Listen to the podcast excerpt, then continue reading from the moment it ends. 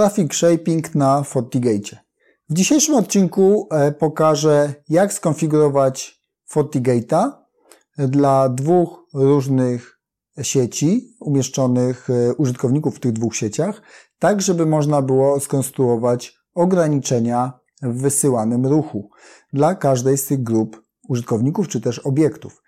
E, będziemy na koniec testować ten ruch do internetu i patrzeć, jakie są różnice e, w testach prędkości dla ruchu pobieranego e, dla każdej definicji e, tych obiektów. Topologia, jaką tutaj mamy, to klient po lewej stronie, on będzie definiowany jako klient, czyli jako indywidualny użytkownik. No i mamy mm, po prawej stronie komputer, który będzie identyfikowany jako sieć, po prostu obiekt związany z siecią. Na środku mamy FortiGate'a i tu będziemy konfigurować ten traffic shaping. Ruch będzie wychodził do internetu, czyli tym podem 1 ISP. Zaczynamy od użytkowników, czyli dodajemy użytkownika, użytkownik lokalny, nazwa użytkownika, hasło. Użytkownik LAN jest stworzony.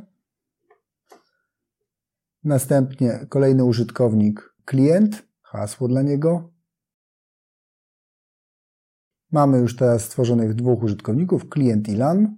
Teraz przechodzimy do definicji grupy. Stworzymy grupę klienci, do których będą dodani nasi użytkownicy.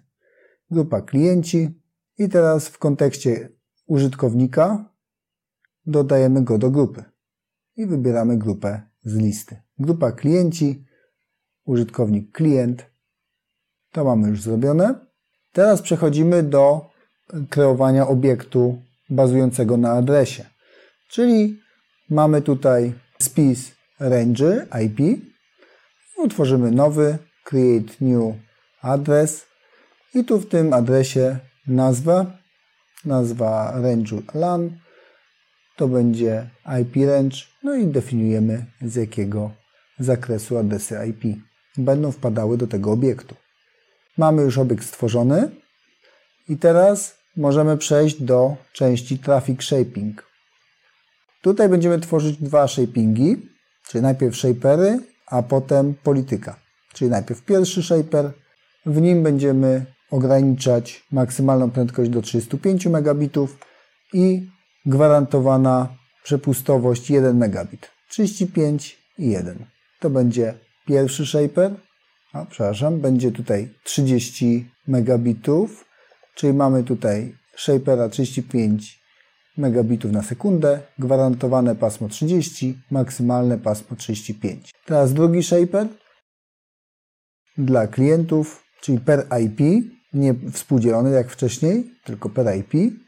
I tutaj określamy prędkość na 20. Początkowo miało być 50, ale jest 20. I spójrz, tutaj w Customers mamy max bandwidth 20. Czyli mamy dwa shapery, 20 megabitów maksymalnie i 35 megabitów maksymalnie.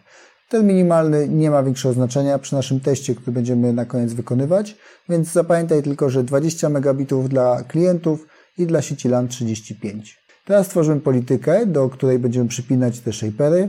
Polityka LAN od portu drugiego do portu pierwszego. Tutaj jeżeli chodzi o source, to definicja obiektu LAN, który wcześniej tworzyliśmy w oparciu o adresację IP, Destination All, czyli do internetu, Service również All.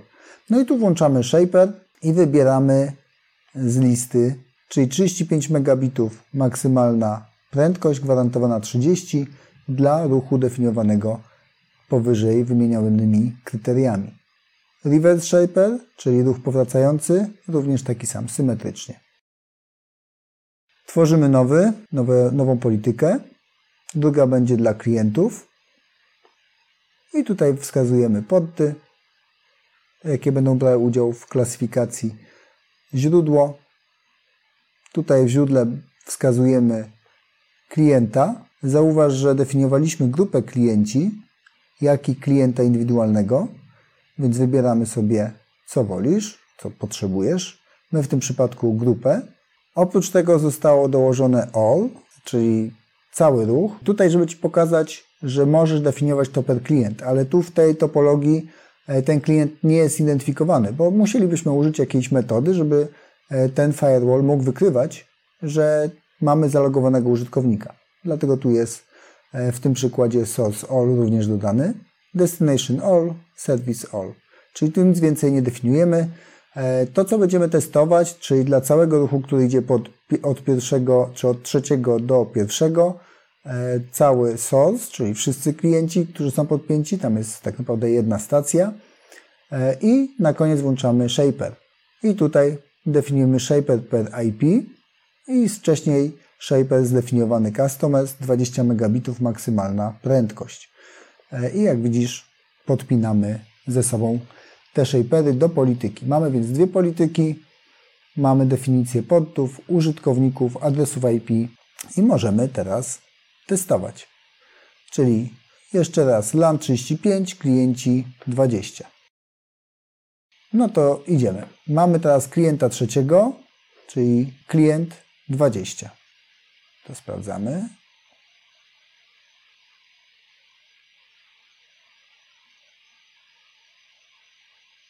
Klient miał mieć 20, a ma 42.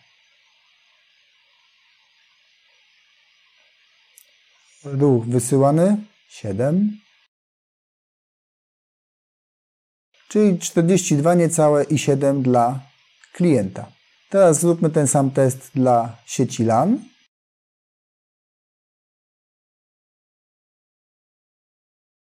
No i mamy 28, 29 i ruch wysyłany około 7. Tu widać, że łącze jest e, około 7 megabitów, więc tym wysyłanym ruchem się nie należy przejmować, bo to jest ograniczenie danego łącza.